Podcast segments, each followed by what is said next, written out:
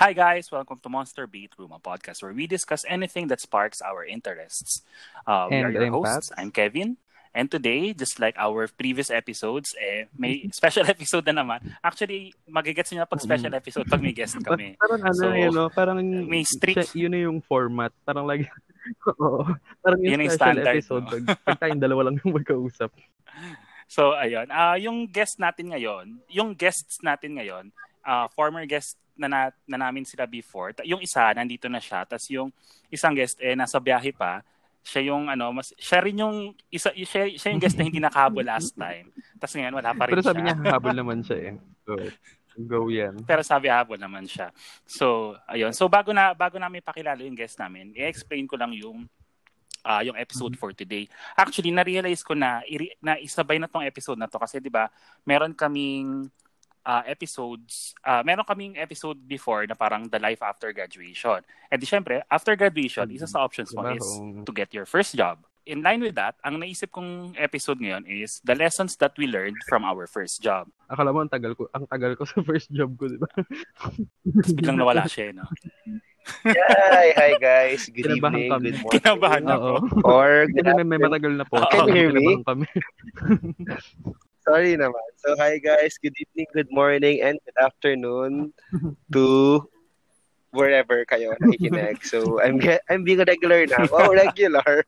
So, ayun, I'm excited to share my learnings and wins dun sa mga dun sa first job ko or dun sa first year ko sa first job ko. There you go. Should I also introduce or in give them like kung ano ba yung, ah, first ano job ko or sino bang gusto mo? Sige, ikaw na mauna para sundan ka namin. yung guest yung pinauna eh, no? Okay, sige. Just a Kasi nga naging, ano yan, part ng yan. mo. Okay, just a very, very quick ano lang, overview of uh, my working experience. So I've been working for seven years now. I already had three companies. My first two companies were BPOs, or also known as call centers. I spent one for 1.5 years on my first company, three and a half years on my second company, and now I'm about to celebrate my second work anniversary in my current organization. Currently, I'm employed in a professional service firm focusing on tax, accounting, and financial audit. So, if you remember, uh, we are all chemical engineers, but I chose not to practice after passing the board exam. Back to you, Kevin and Ay, ano pa ang gagawin ko? parang wala, parang wala sa hulog yung host. Eh. Kasi, ah, yung, kasi yung first job, yung technically first job yung nagbabayad ka ng SSS, yung nagbabayad ka ng, ah, hindi siya So, yung counted. tutor- Kasi tutor mo, hindi siya, Before, anong undergrad tayo, Ah. nag-tutor na ako, di ba? Parang as early as third year ako, ganun.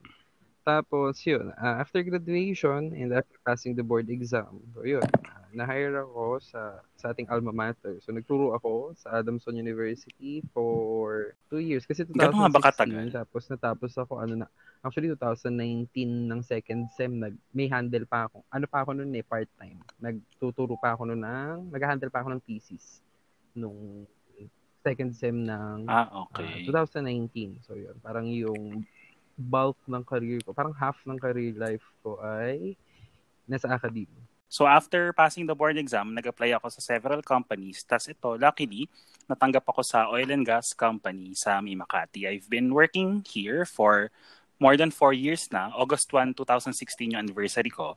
Pag naririnig kasi nila nang doon ako sa oil and gas company nag-work, ina-assume kagad nila Mhm. nasa ano ako sa refinery ako nag-work pero hindi kasi sa sa office ako kumbaga sa finance part ako kumbaga sa data finance slash data slash SAP Na, nandito kami sa business na, nag-work ako sa business side ni oil and gas company Mhm. wala sa production part niya parang ganun ayun so explain ko lang kasi ik- Oo. ikakat ko yung part na yun nabanggit ni, ni Pats kasi yung pangalan ng company kumbaga ayaw ko sana i-share pero wala po kami ayun, didelete ko na lang Ayun, so how do we start this? Sinong unang magsisimula? Siyempre doon tayo magsimula sa ano, sa Wow. pinakaunang nag-work.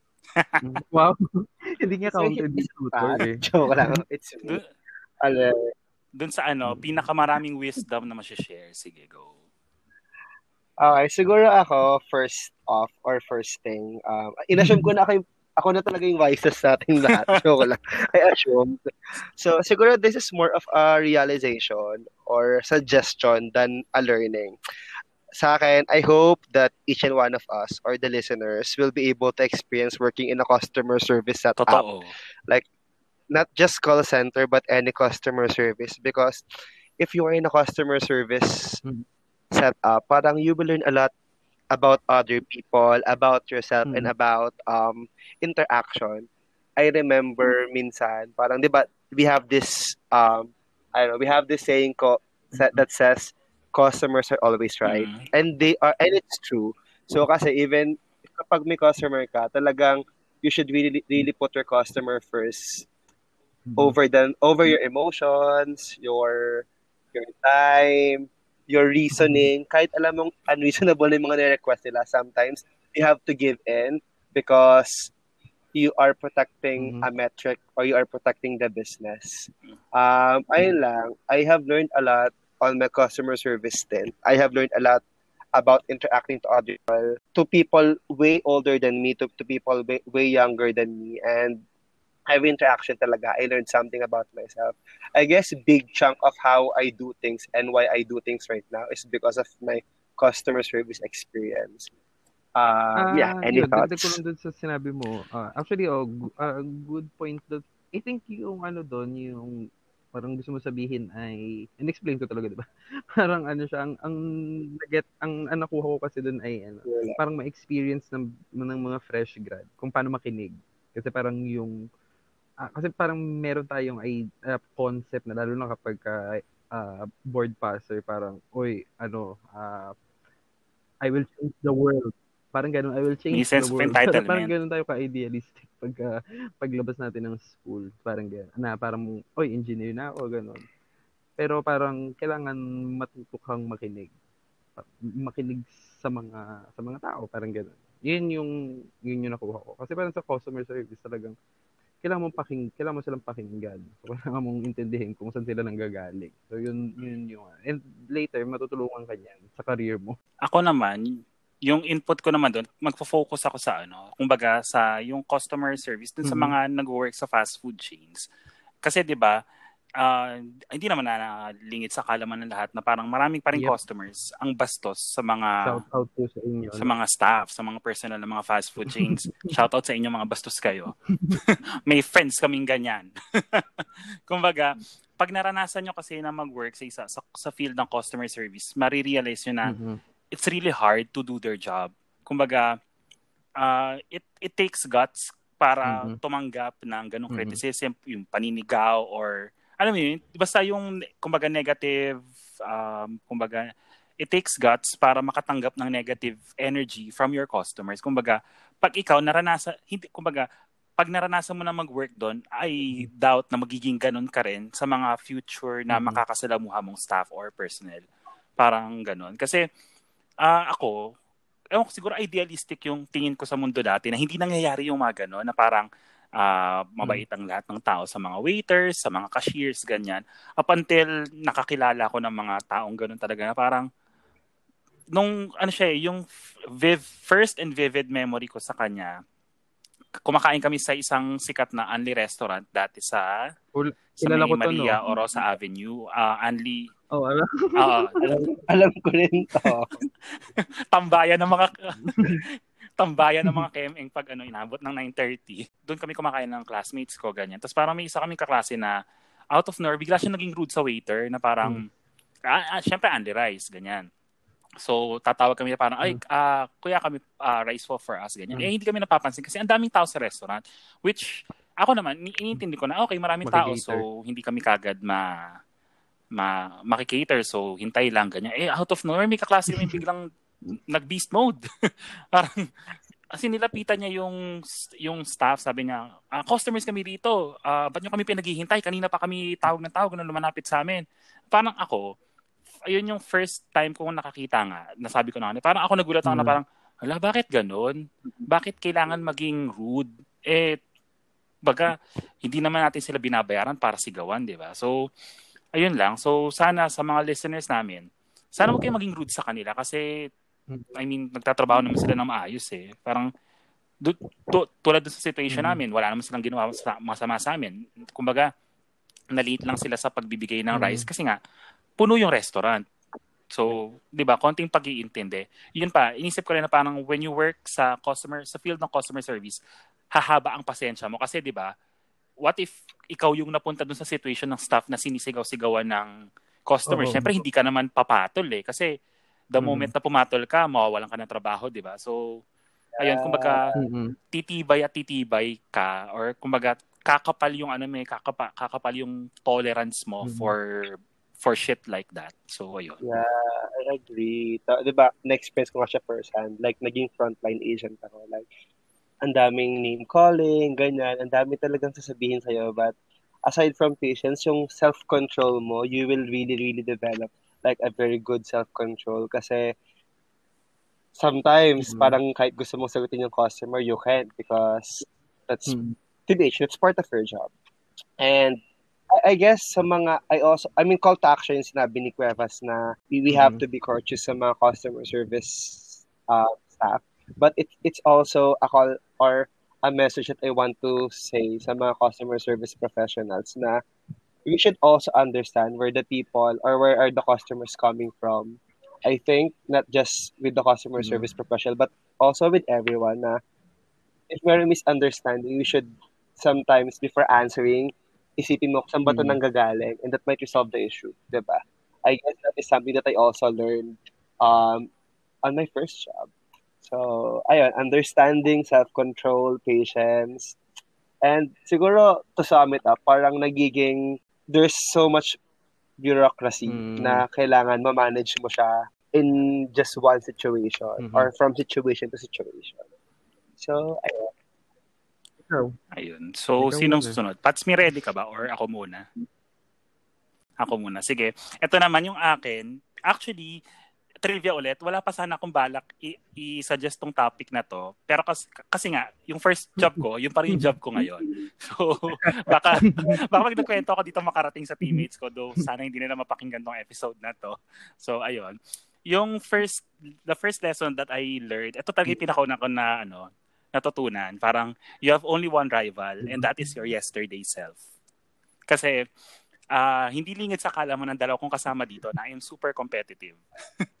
na when I want to be the best at something, I will move heaven and earth to be the Mhm. best at that thing. Super competitive ko kasi talaga. Kumbaga, sa work kasi namin, metric-based kami. Tapos, kumbaga, may performance review and may bonus na nakadepende sa performance mo. So ako, inisip ko na, ah okay, ganun pala. So kailangan kong galingan. Kailangan kong maging Mhm. best para mataas na maging bonus ko. Kumbaga, ta- tama yung mindset ko na kasi una sa lahat, binabayaran ako para magtrabaho. Yun yung mindset ko na parang hindi ako binayaran, Mhm. I mean, bonus na magkaka-friends ka, magkaka-connections ka. Pero first and foremost, first and foremost, you're being paid to work. So, ang ang ang motivation ko talaga nung bagong pasok ko is kumita ako ng maraming pera.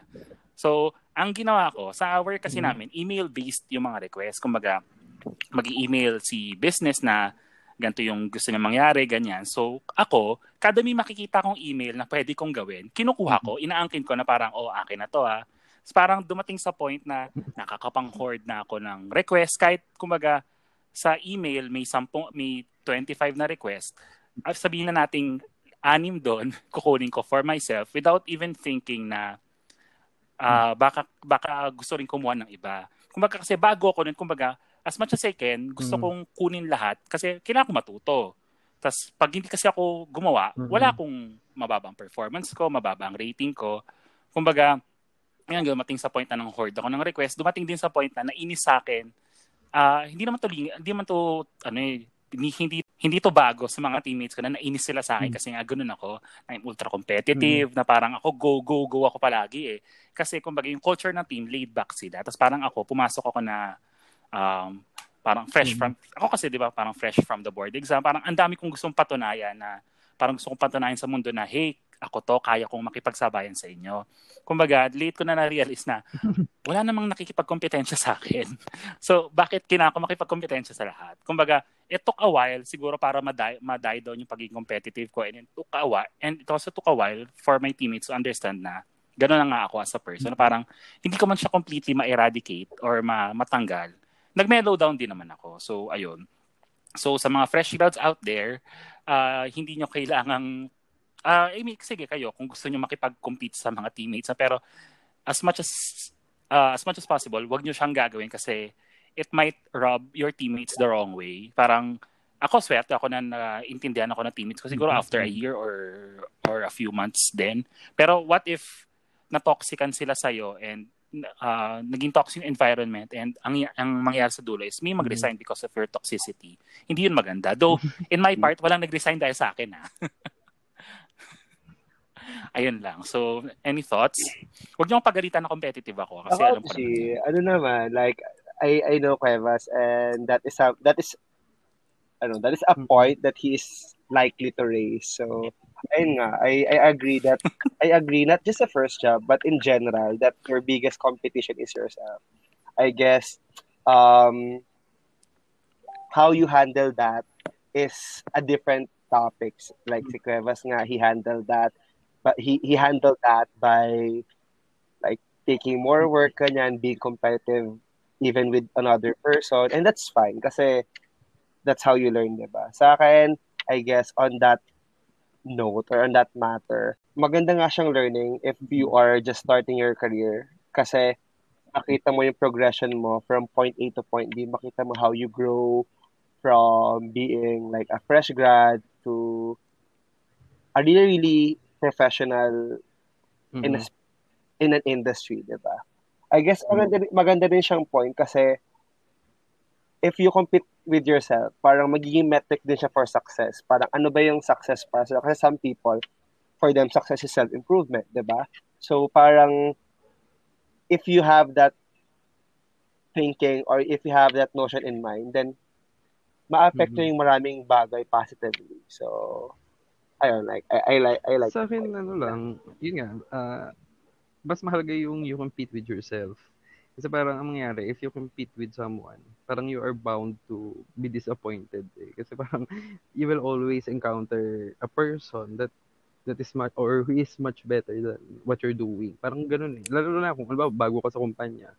Di mo alam nakikipag-compete ka dun sa taong limang taon na dun sa kumpanya. Parang kahit bagong gising siya, alam na niya yung pinagagagawa niya. Talagang ma-disappoint ka, 'di ba? Kapag ka hindi mo na reach yung gusto mong mangyari. Unlike if you're competing with yourself, kasi 'di ba, parang ang focus mo yung sarili mo, 'di ba? Parang yun naman eh, normally yun naman yung ano mo eh. Yun naman yung kailangan mong tignan, 'di ba? Parang hindi hindi naman dapat nakadepende sa ibang tao yung happiness mo. Diba? Parang nakadepende yun sa iyo. So parang ganoon lang din siya. Kung yung happiness mo ay yun nga mag-improve edi go. So, sa akin kasi is more on uh, yung learning ah, sa amin kasi, academe nga. Alam naman makipag-compete ka sa co-teacher mo, di ba? Oo, ganun. Alam ka Paramihan kayo ng na, ano, na uno, ganun. Kasi parang, ah, or sa akin, parang more on, ang natutunan ko is, you never stop learning. Parang yung, parang in line dun sa sinabi ni, ni Cuevas kanina. Parang you never stop learning. Kasi nga, parang ano siya eh, job hazard siya kapag sa academic pinagtatrabaho, 'di ba? Parang lalo na kung bago kang faculty, hindi mo pa naman gamay yung mga subject na tinutu- ituturo mo. So kailangan mo talagang magbasa ulit, mag-review, i-rework yung mga problems na ile-lecture mo. So yun yung nangyari. Parang nangyari sa akin noon, uh, yung vacant ko ay nauubos sa pagbabasa ng mga limang libro, ganun, para lang sa isang sa isang lecture. Ganun. Naalala ko noon, parang meron akong subject, ano, reaction engineering. Limang libro yung nakabuklat sa ano dun sa sa table dun sa faculty room. Tapos parang nagagawa ako ng PowerPoint. So kasi parang uh, ano ka na ngayon eh uh, nagtuturo ka na. So kailangan hanapin mo yung pinakamagandang approach na madadigest ng mga bata yung topic. Eh just ko reaction engineering pa yung yung subject. So medyo mahilab-hilab na subject siya. Which uh, thankfully yung ganung uh, yung ganung life, lifestyle yung ganung uh, ano to setup sa work ay na-apply ko dun sa current work ko ngayon kasi ano nga ako, 'di ba? Parang nasa process uh, process development engineering section ako nung company.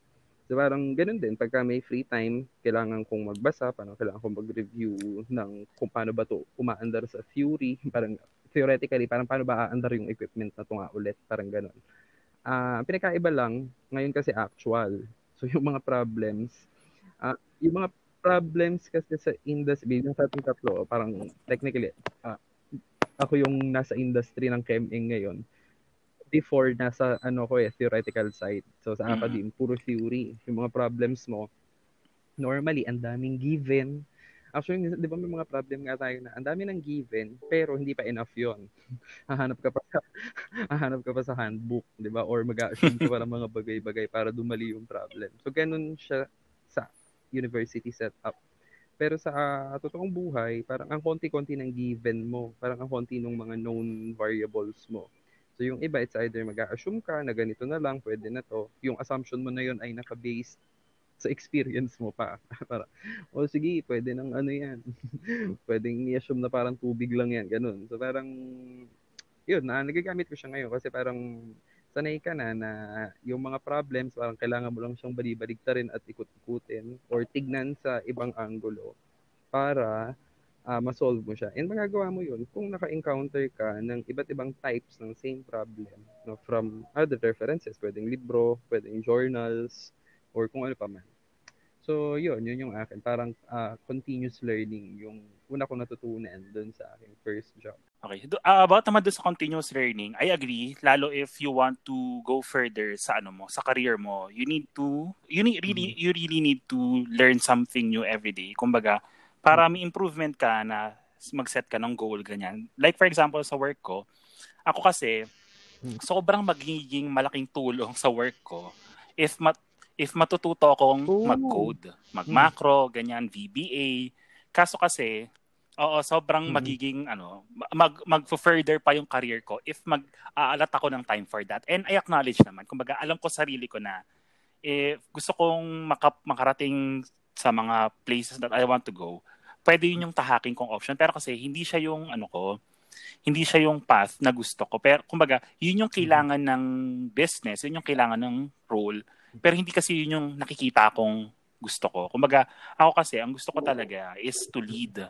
Kumbaga, to lead, ganyan, to, to train, ganyan. Pero kasi, sa current position ko ngayon, hindi ko siya magagawa kasi iba pa yung needs na kailangan ng position. Kumbaga, ayun nga, if siguro, ewan ko, matagal na akong ano, eh, kina- ini-encourage na mag-aral ng macro, ganyan. Ay, kumbaga, alam ko naman sa sarili ko, nakakayanin ko, pero ewan ko, tinatamad lang talaga ako eh. kumbaga, since walang at yung puso ko, wala din yung interest. So, ayun. Pero, kay Pats, kasi hindi madali mag-aral ng chemical engineering concepts. Given fact naman yon Kumbaga, habang, nung nagtuturo siya, nai-imagine ko yung stress na parang, nung college nga, halos ilang araw ko na itong ano eh, pinupuyat para maintindihan. What more ngayong, what more ngayong nagtuturo na ako. Kumbaga, isa yun sa inisip kong considerations before na parang, mag-academe kaya ako? Kasi inisip ko, paano ko hindi magmumukhang bobo sa harap ng mga estudyante ko, di ba? Paano pag yung school na in-apply ako, ibigay sa akin is yung, yan, sabi ni Patsy Reaction Engineering. Eh, napakatanga ko doon, di ba? Parang, siya. mapipilitan ka mag-aral at mag-aral. Kumbaga Kasi, yun.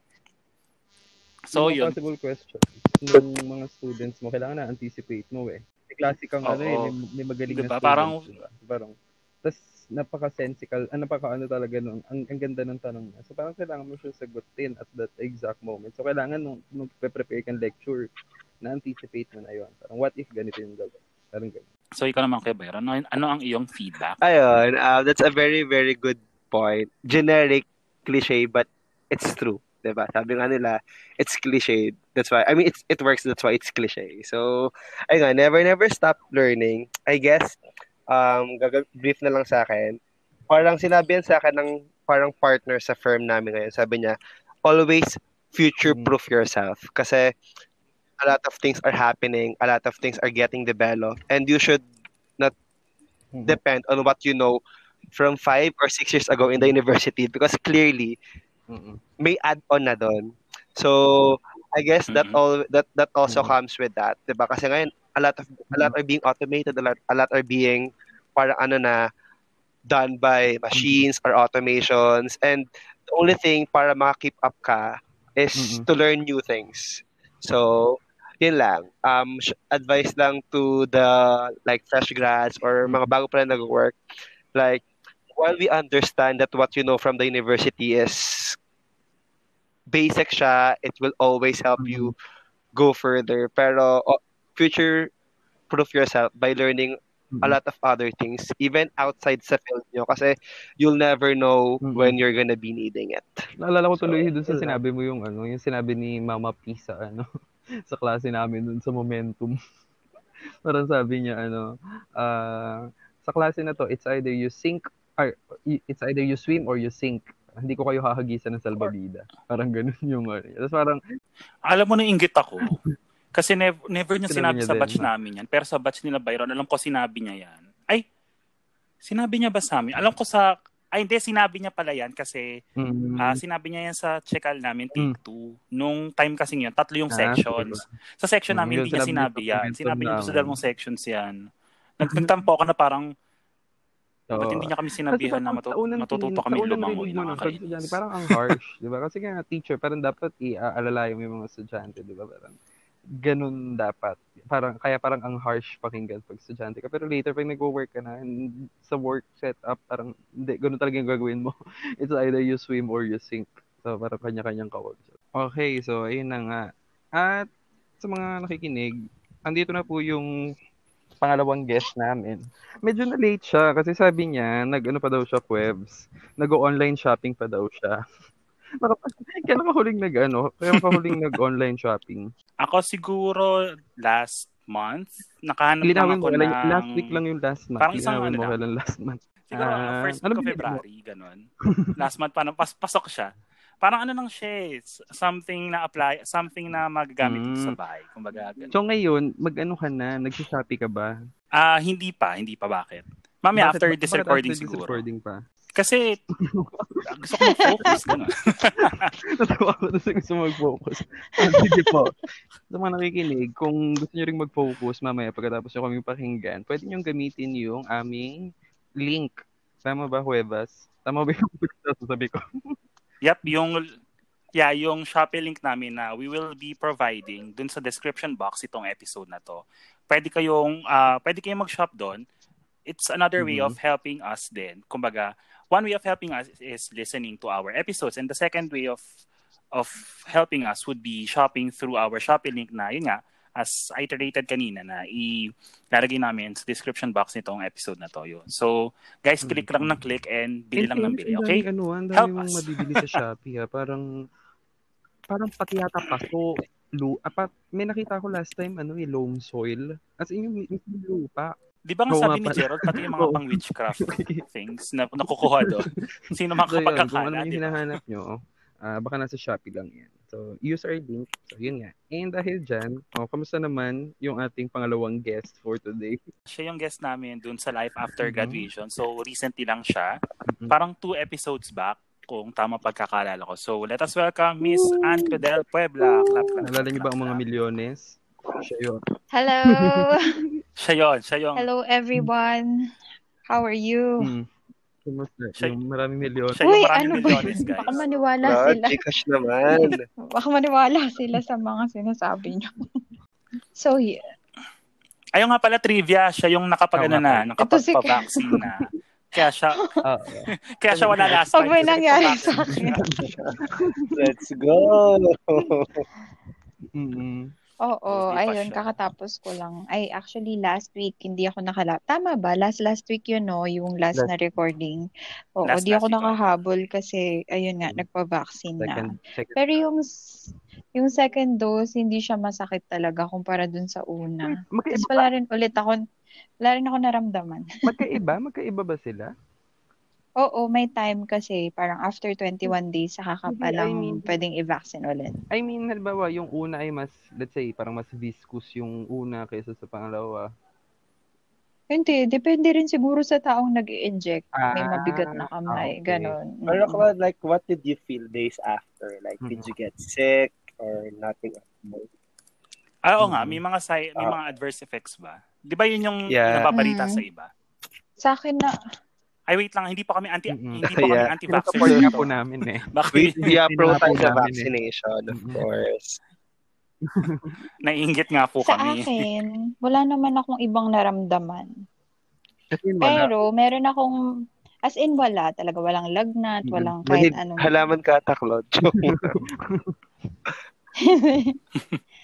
Tapos, pero dun sa ka-work ko ngayon, actually nakita ko may mga allergy siya from ano, sa body niya papunta sa legs. Yun. Se- second shot na yun o sa first shot pa lang? Sec- second shot. Ano second But- Depende ka Yeah. depende kasi sa ano eh, reaction talaga ng body mo kung Mm. ano mangyari dun.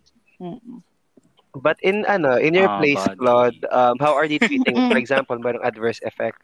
Ano yung response Mm. ng government on how to treat, Mm. or at Ah. least yung company nyo on how to treat it? Like, treat it as it is lang, gano'n. Mm-mm. Pero doon, kapag nagpa-inject ka, meron silang binibigay talaga na number sa'yo. I mean, ano yun, siguro, ano, hospital government. Tapos, government Anong hospital, number? I mean. Phone number? Tap, oo, tapos kukontakin mo yun every time may mafe-feel ka na kahit ano. Mm. Tapos yun, ano, magre-respond naman sila agad kung, lalo kung emergency, pwede ka nilang kunin. Pero kung mga lagnat or something, siguro mag, mag, magbibigay lang sila sa'yo ng advice through calls. Mm-mm. At least, diba? Tsaka ano din siya, data rin siya para sa future na iba-vaccinate. Mm-mm. Mm-mm. Mm-mm. Totoo.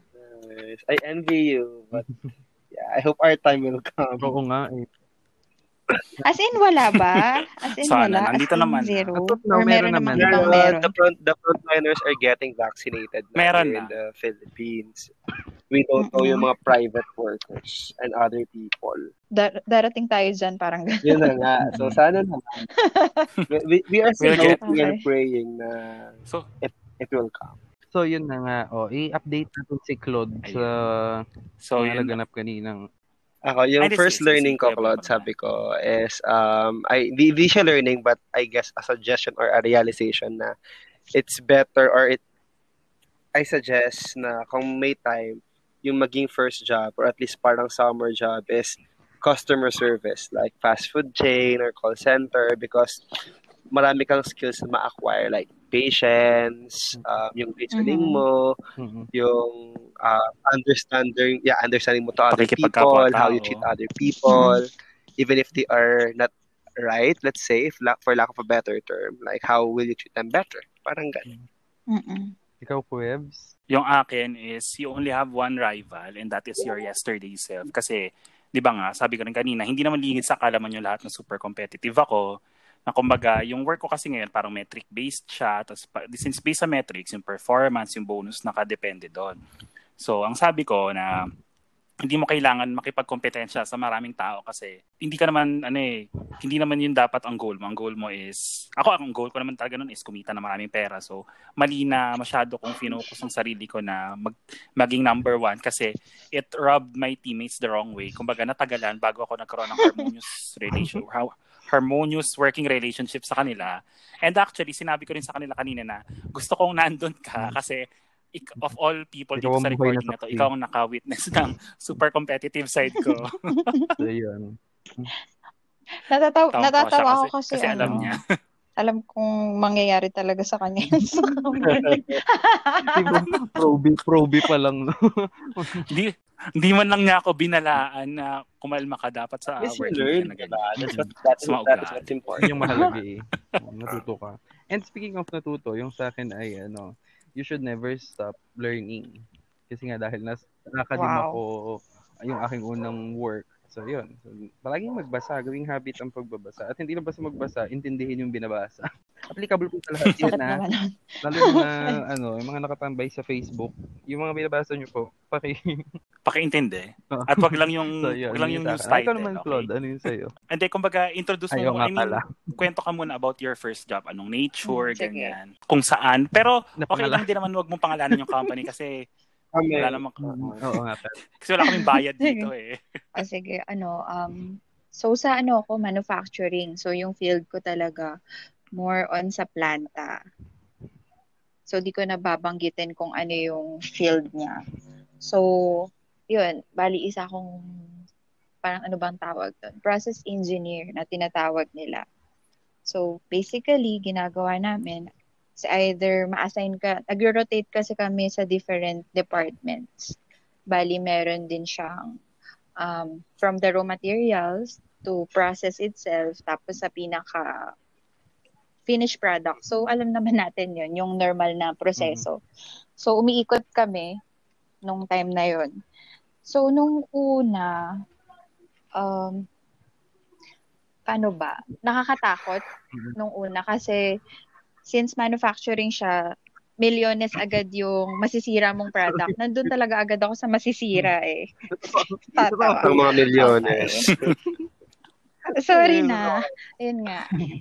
Hindi, Hinahabol um, ka talaga ng word na milyones. So, doon eh. agad kami sa masisira. Mhm. Parang doon agad kami brief na parang pag nagkamali kami, um, yung isang buong tangke, parang it will cost a million. So, hin- parang kasalanang magkamali doon sa production. Mhm. So, yun, parang tinuruan kami na natutunan ko na mag-meet nung quota or nung anong kailangan na mabilis pero tama yung quality. Mhm. So parang yun, tinuruan kami, natutunan ko yung time management doon, yung leadership din. Tapos ano, um, since yung mga kasama ko doon, puro lalaki. As in, um, kailangan mo silang ano, ingatan or turuan the way na kailangan hindi sila ma-offend. Mhm. Or parang kailangan mo makita na kahit bago kang graduate, ayun, kailangan mo i-lead sila. Mhm.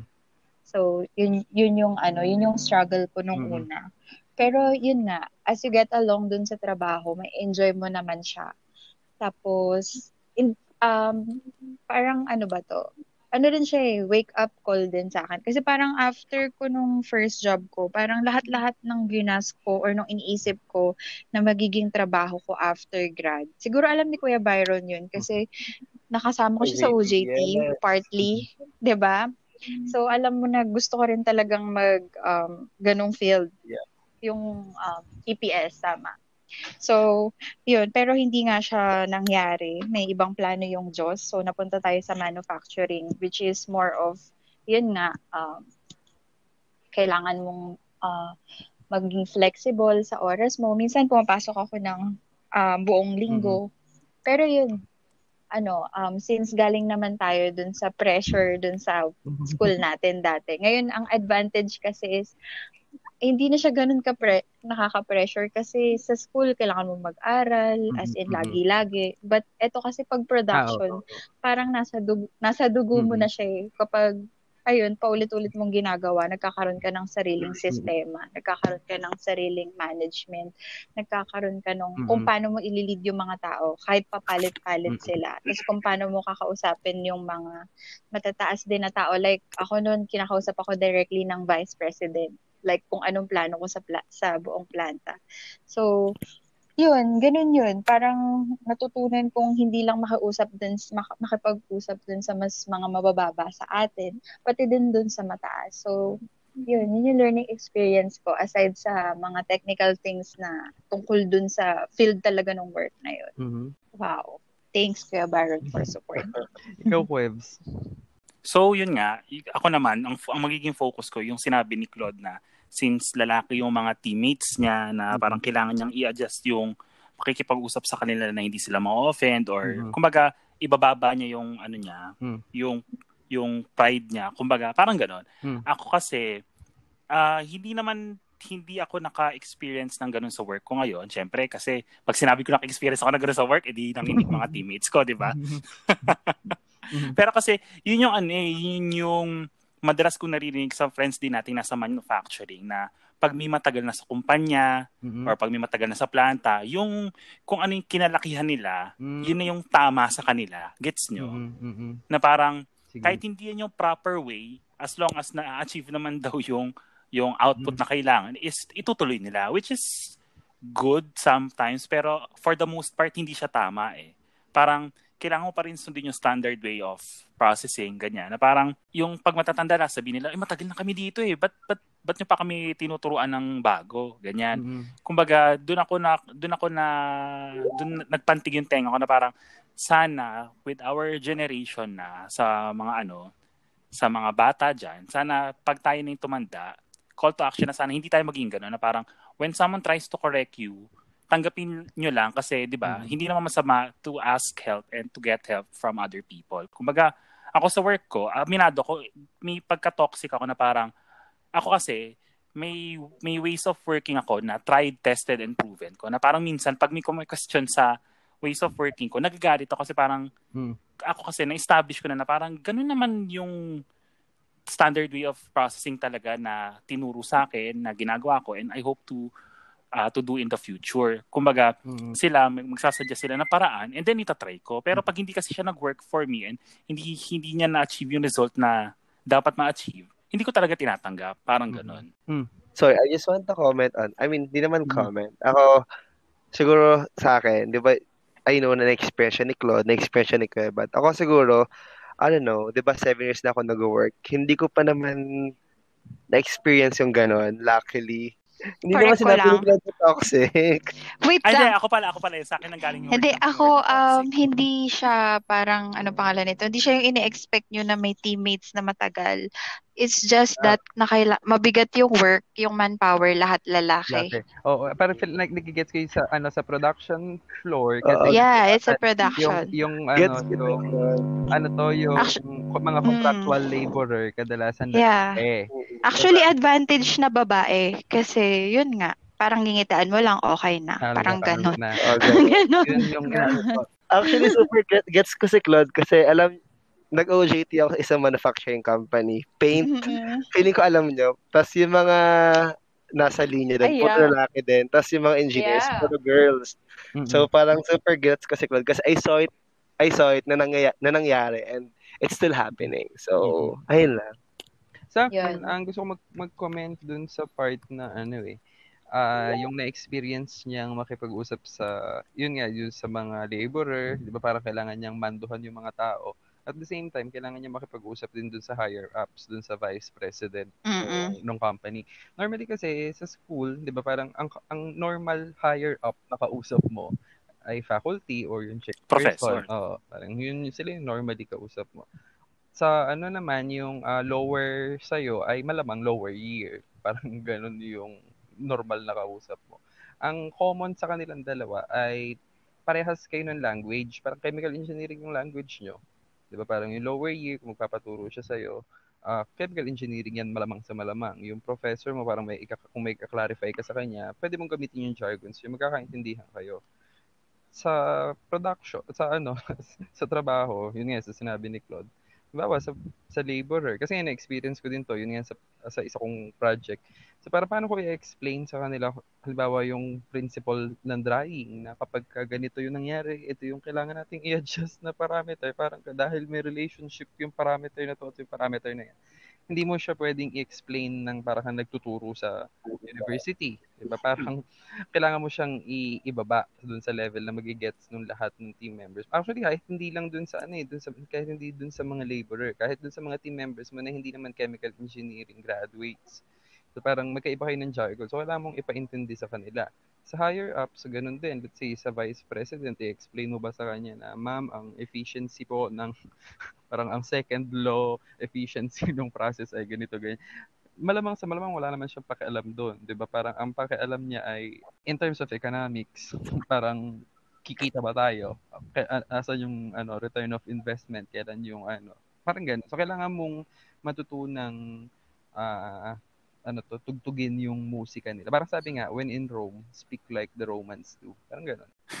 Eto, ah, yung second ko kasi, personality ko na naman to, na parang stand your ground and fight for what you believe in. yun O, diba? ko eh. Actually, na-realize ko, pwede ako mag-leader ng union.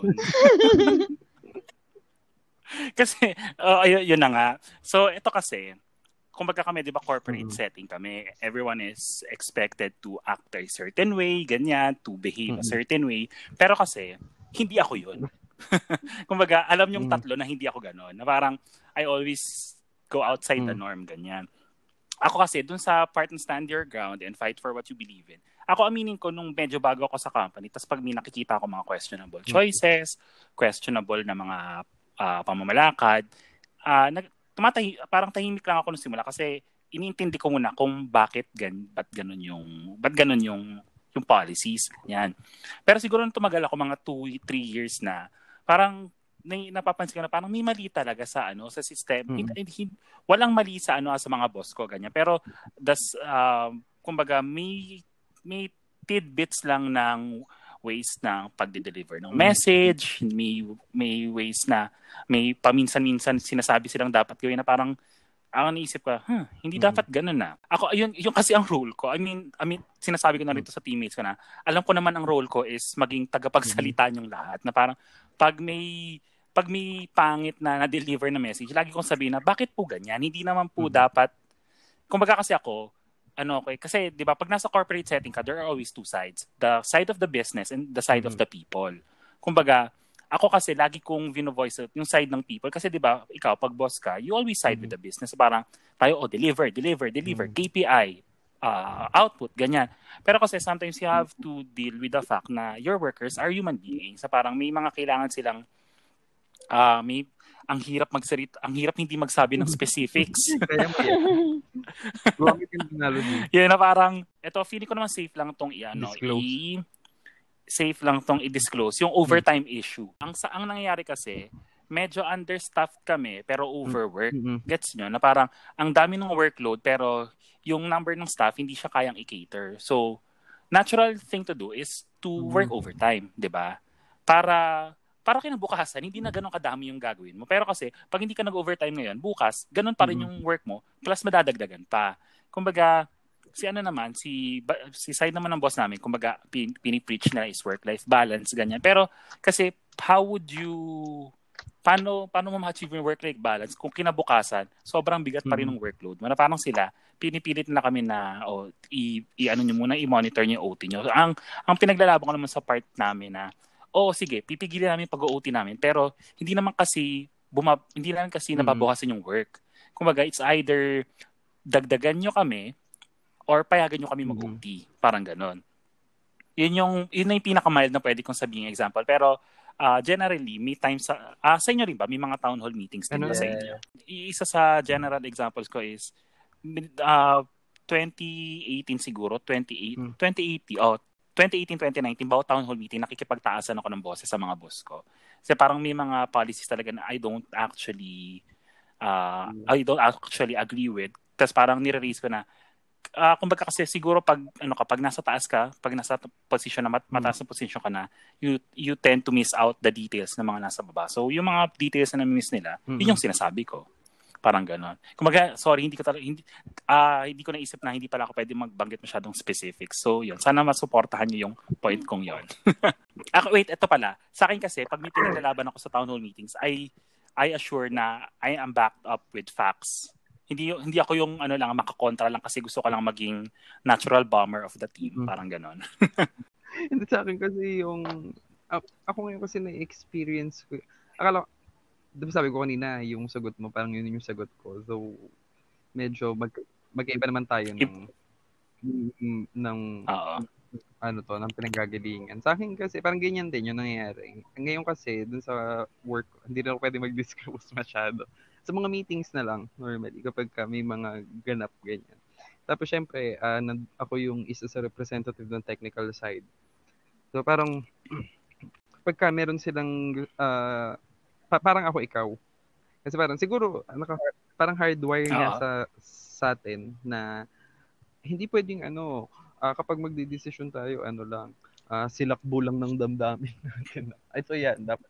Hindi pwedeng gano'n. Parang show me the Hindi pwedeng one side lang palagi. numbers. Parang asan yung basis, ano yung reference, bakit yun yung gagawin natin. Parang kasi, ah yung, kung ako yung nasa position mo, ang decision ko ito, kasi ito yung nangyayari, parang based dun sa data, ito yung ito yung trend, so dapat ito yung gawin natin. So, parang ganun yung ginagawa ko. Eh, bilang proby pa nga yung yung lolo mo, di ba, nagagaganon ako sa mga meetings. di ba, parang yun, medyo. Pero kasi, ah, dagdag ko lang, ba- bilang ito na magiging sagot ko. Kasi, ah, ako kasi parang kahit proby ako, ang ang prinsipyo ko ay ano eh, kailangan mong iset agad yung tone nung kung kung, kung ano yung personality mo. Halimbawa, ah, ah, when you're dealing with me, ah, hindi pwedeng ano, hindi pwedeng kasi pakiramdam ko ito yung dapat gawin. O kaya nakasanayan na na ganito yung gawin. Eh. Na parang proby pa lang ako noon na. Parang kailangan mong ipakita sa akin na meron kang logical basis kung bakit yan yung yan yung ginagawa. Though, nagpa-project naman ako ng image na kahit medyo napaka-technical ko sa side na yon Ah, sa mga meeting naman, ah, nagtatanong lang ako, but if you can answer my question and na-satisfy naman ako sa answer mo, then I can rest my case. Parang hindi naman ako, hindi, ano, ipipilit ko to. Parang gano'n. Ito talaga yung dapat gawin. Kasi parang, kung ipipilit ko yung sa akin, ipipilit mo yun sa'yo. Parang ano bang pinagkaiba natin, di ba? Kung ayaw kong makinig, ayaw mong makinig. Parang parehas lang tayo. Ayun, kumbaga, ano, sigundahan ko lang, sigundahan ko lang yung sinabi ni Pats. Kumbaga, since yung sa pagsiset ng tone, kumbaga, ako kasi, nung bago ako, Bait-bait- syempre, bait-baitan lang ako ganyan. Kasi bago ka pa nga lang, bait, bait, baitan school of acting pa. Ah. Hindi, hindi ako mabait. Alam ng teammates ko yan. Kumbaga, kasi never naging mabait sa... Walang pagpapanggap eh, no? kaya lang din ako naging quote and unquote palaban kasi ayo gusto ko lang ipakita Mm, hindi ako push over. Gets nyo na parang Oo. hindi ako pwedeng apak-apakan na kasi parang I've seen it happen sa ibang tao na parang tahimik lang sila pa, kahit ni in, kahit Mm-mm. nagdi-disagree sila. Ako kasi hindi ako gano'n na parang I always, always fight for what Mhm. I know what is right and what I believe in. Pero kasi ano ko tao eh, objective ang tao. Kailangan ko lang pag nagets ko yung point mo, Mhm. sige, mag-agree ako. Pero pag hindi ko gusto yung point mo, Mm-mm. Oo. Kasi ipaglalaban at paglalaban ko yung point ko as long as hindi mo napapatunayan Oo, na mas tama ka. Parang ganun. Dagdag ko lang dun sa ano, sa sinabi nyo, yung mga tao talaga na nag-speak up dun sa kung ano yung tingin nilang tama. Sila din yung parang, um, paano ba to, nagde-dictate kung, hindi naman nagde-dictate, mali yung word ko, pero at least somehow, nagkakaroon ng boses yung mga nag, mga kasama mo sa work. Kasi nga kung, yun nga, tama rin si Quebs, kapag walang nagsalita, parang all of a sudden, lahat-lahat na lang isusunod dun sa management. So yun, nung sa amin din, napaka-importante talaga ng communication. Tsaka yun nga, you need to speak up kung meron kang kailangang system na kailangang baguhin dun sa dati yung nakasanayan, kailangan mong i-inform yung nakakataas para at least same way, mas mapadali lahat. Siyempre, um, yun ang natutunan ko eh, time is money habang tumatanda. Time is money talaga. So, habang, yun, sa bawat oras na nasasayang, maraming pera rin yung Mhm. nasasayang. So, ganun din sa production and in every way. Kapag hindi kayo nag-usap-usap or pag may mga maliliit na bagay na pinadaan nyo lang, so yun, um, na- naapektuhan yung time kung paano nyo produce yung product na yun. Masahaba, so mas Mhm. may lugi. So, yun lang. Um, okay, for that point, I I agree with Claude. I like- I agree with everyone. Pero iba lang yung view ko. I'm not sure. Hindi ko alam kung magulat, nagmagulat kayo dito. Pero Wala pa. I am very Excited. compliant. Compliant, I think. Sobrang compliant ako sa mga bagay-bagay. What do you think? Paano sobrang compliant Parang hindi ba? ikaw. Wait, oo, oh, naguluhan ako dun Parang hindi ikaw. Kumbaga, hindi, medyo semi-push Wait, over oo ka. nga eh. Parang ganun. Naalala ko na naman yung eksena nyo ni Mama P nung ano eh. ano to yung pinagtatanong mo dun sa ano sa filter Yung sa Oo, Congress. sa Congress. Parang, Oo. Pero siguro ganun ako nung ganun ako nung nagsa-study ako. Pero ngayon sobrang compliant ko. Like siguro naging compliant ako kasi I became a manager di ba? Parang ang dami kong hats Ah, na oo. ang dami kong it parang nag-evolve din ako through time kasi di ba an- nag-evolve din naman yung tao. Like yung personality ng tao nagbabago siya. Feeling ko ngayon hindi na ako parang basta nag-iba ako. It's it's a journey for me also. Kaya kung nga tinanong kung nagulat kayo or not. So obviously na-surprise kayo. Right now, I am very compliant. Um, siguro thi- this is also dami ko ng hats na sinusuot. Mayroon akong pag nasa office ako, mayroon akong hat as an employee, mayroon akong hat as a manager, mayroon akong hat as someone below my manager, ang, ang ganon. Pero, Kern, is always comply to what the company needs. Pero hindi Mhm. naman dapat na or may makita kang something to improve on, you can raise that. Pero ako wag, ang ginagawa ko sa set one-on-one namin ng ng manager ko or kapag merong parang focus group discussion for example hindi sa town hall kasi hindi ko siya na-raise kasi super dami ng audience ayoko maka maka-affect sa prejudgment ng iba so na-raise ko siya pag focus group discussions wherein pinag-uusapan yung specific na topic na yon syempre Mhm. pag hot topic siya tapos may view kami na hindi align sa management i-raise namin Mhm. kapag one-on-one ko, in- in-encourage naman ng boss ko to speak up. So I always say everything that I think will help our organization, Mhm. regardless if in line siya or hindi, sa objectives nila. At my level now, kaya ako compliant ako is because yun nga, I think that's the key para ma-manage mo lahat ng hats mo or lahat ng roles and responsibilities organization mo. Mhm. um, I guess being compliant also can go a long way kasi makita ng tao below you na, ah, siya compliant siya. So, Mhm. mag-add sila ng trust sa'yo kasi nakita ka nila na ganun ka. So, your people will also follow. Because I I always believe na kung yung culture ng isang team, it also depends on the manager eh. It, it also depends on the team leader.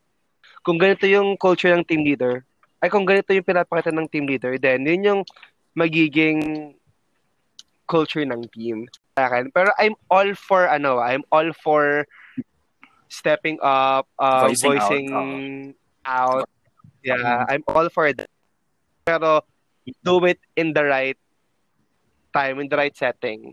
Mhm. Sa focus group discussion, sa town hall, sa one-on-one. Kasi hindi naman mahilig ng boss yan. Do, the own, I think voicing out, hindi lang siya basta mag-voice out.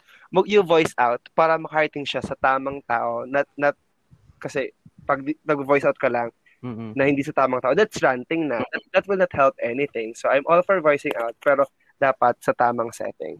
So, that's me. So, bale, i-pause muna natin ang discussion kasi medyo mahaba na and kung naririnig nyo, may UFO ng ah, gustong mag-landing sa background namin. Okay, so before I formally end this episode, I would just like to remind everyone na yung Shopee link namin na you can use to buy stuff online ay makikita nyo sa description box below. Okay, so that's another way of helping us grow our podcast. First is to listen to our episodes and, the second is to use the Shopee link that you can find in the description box below. Okay, so bali yung part 2 nitong episode na to will be released tomorrow para naman hindi nyo makalimutan yung hindi nyo makalimutan kagad yung naging discussion namin. Okay, so magkarinigan ulit tayo bukas and this has been Kevin from Monster Bait Room saying goodbye. God bless and take care everyone!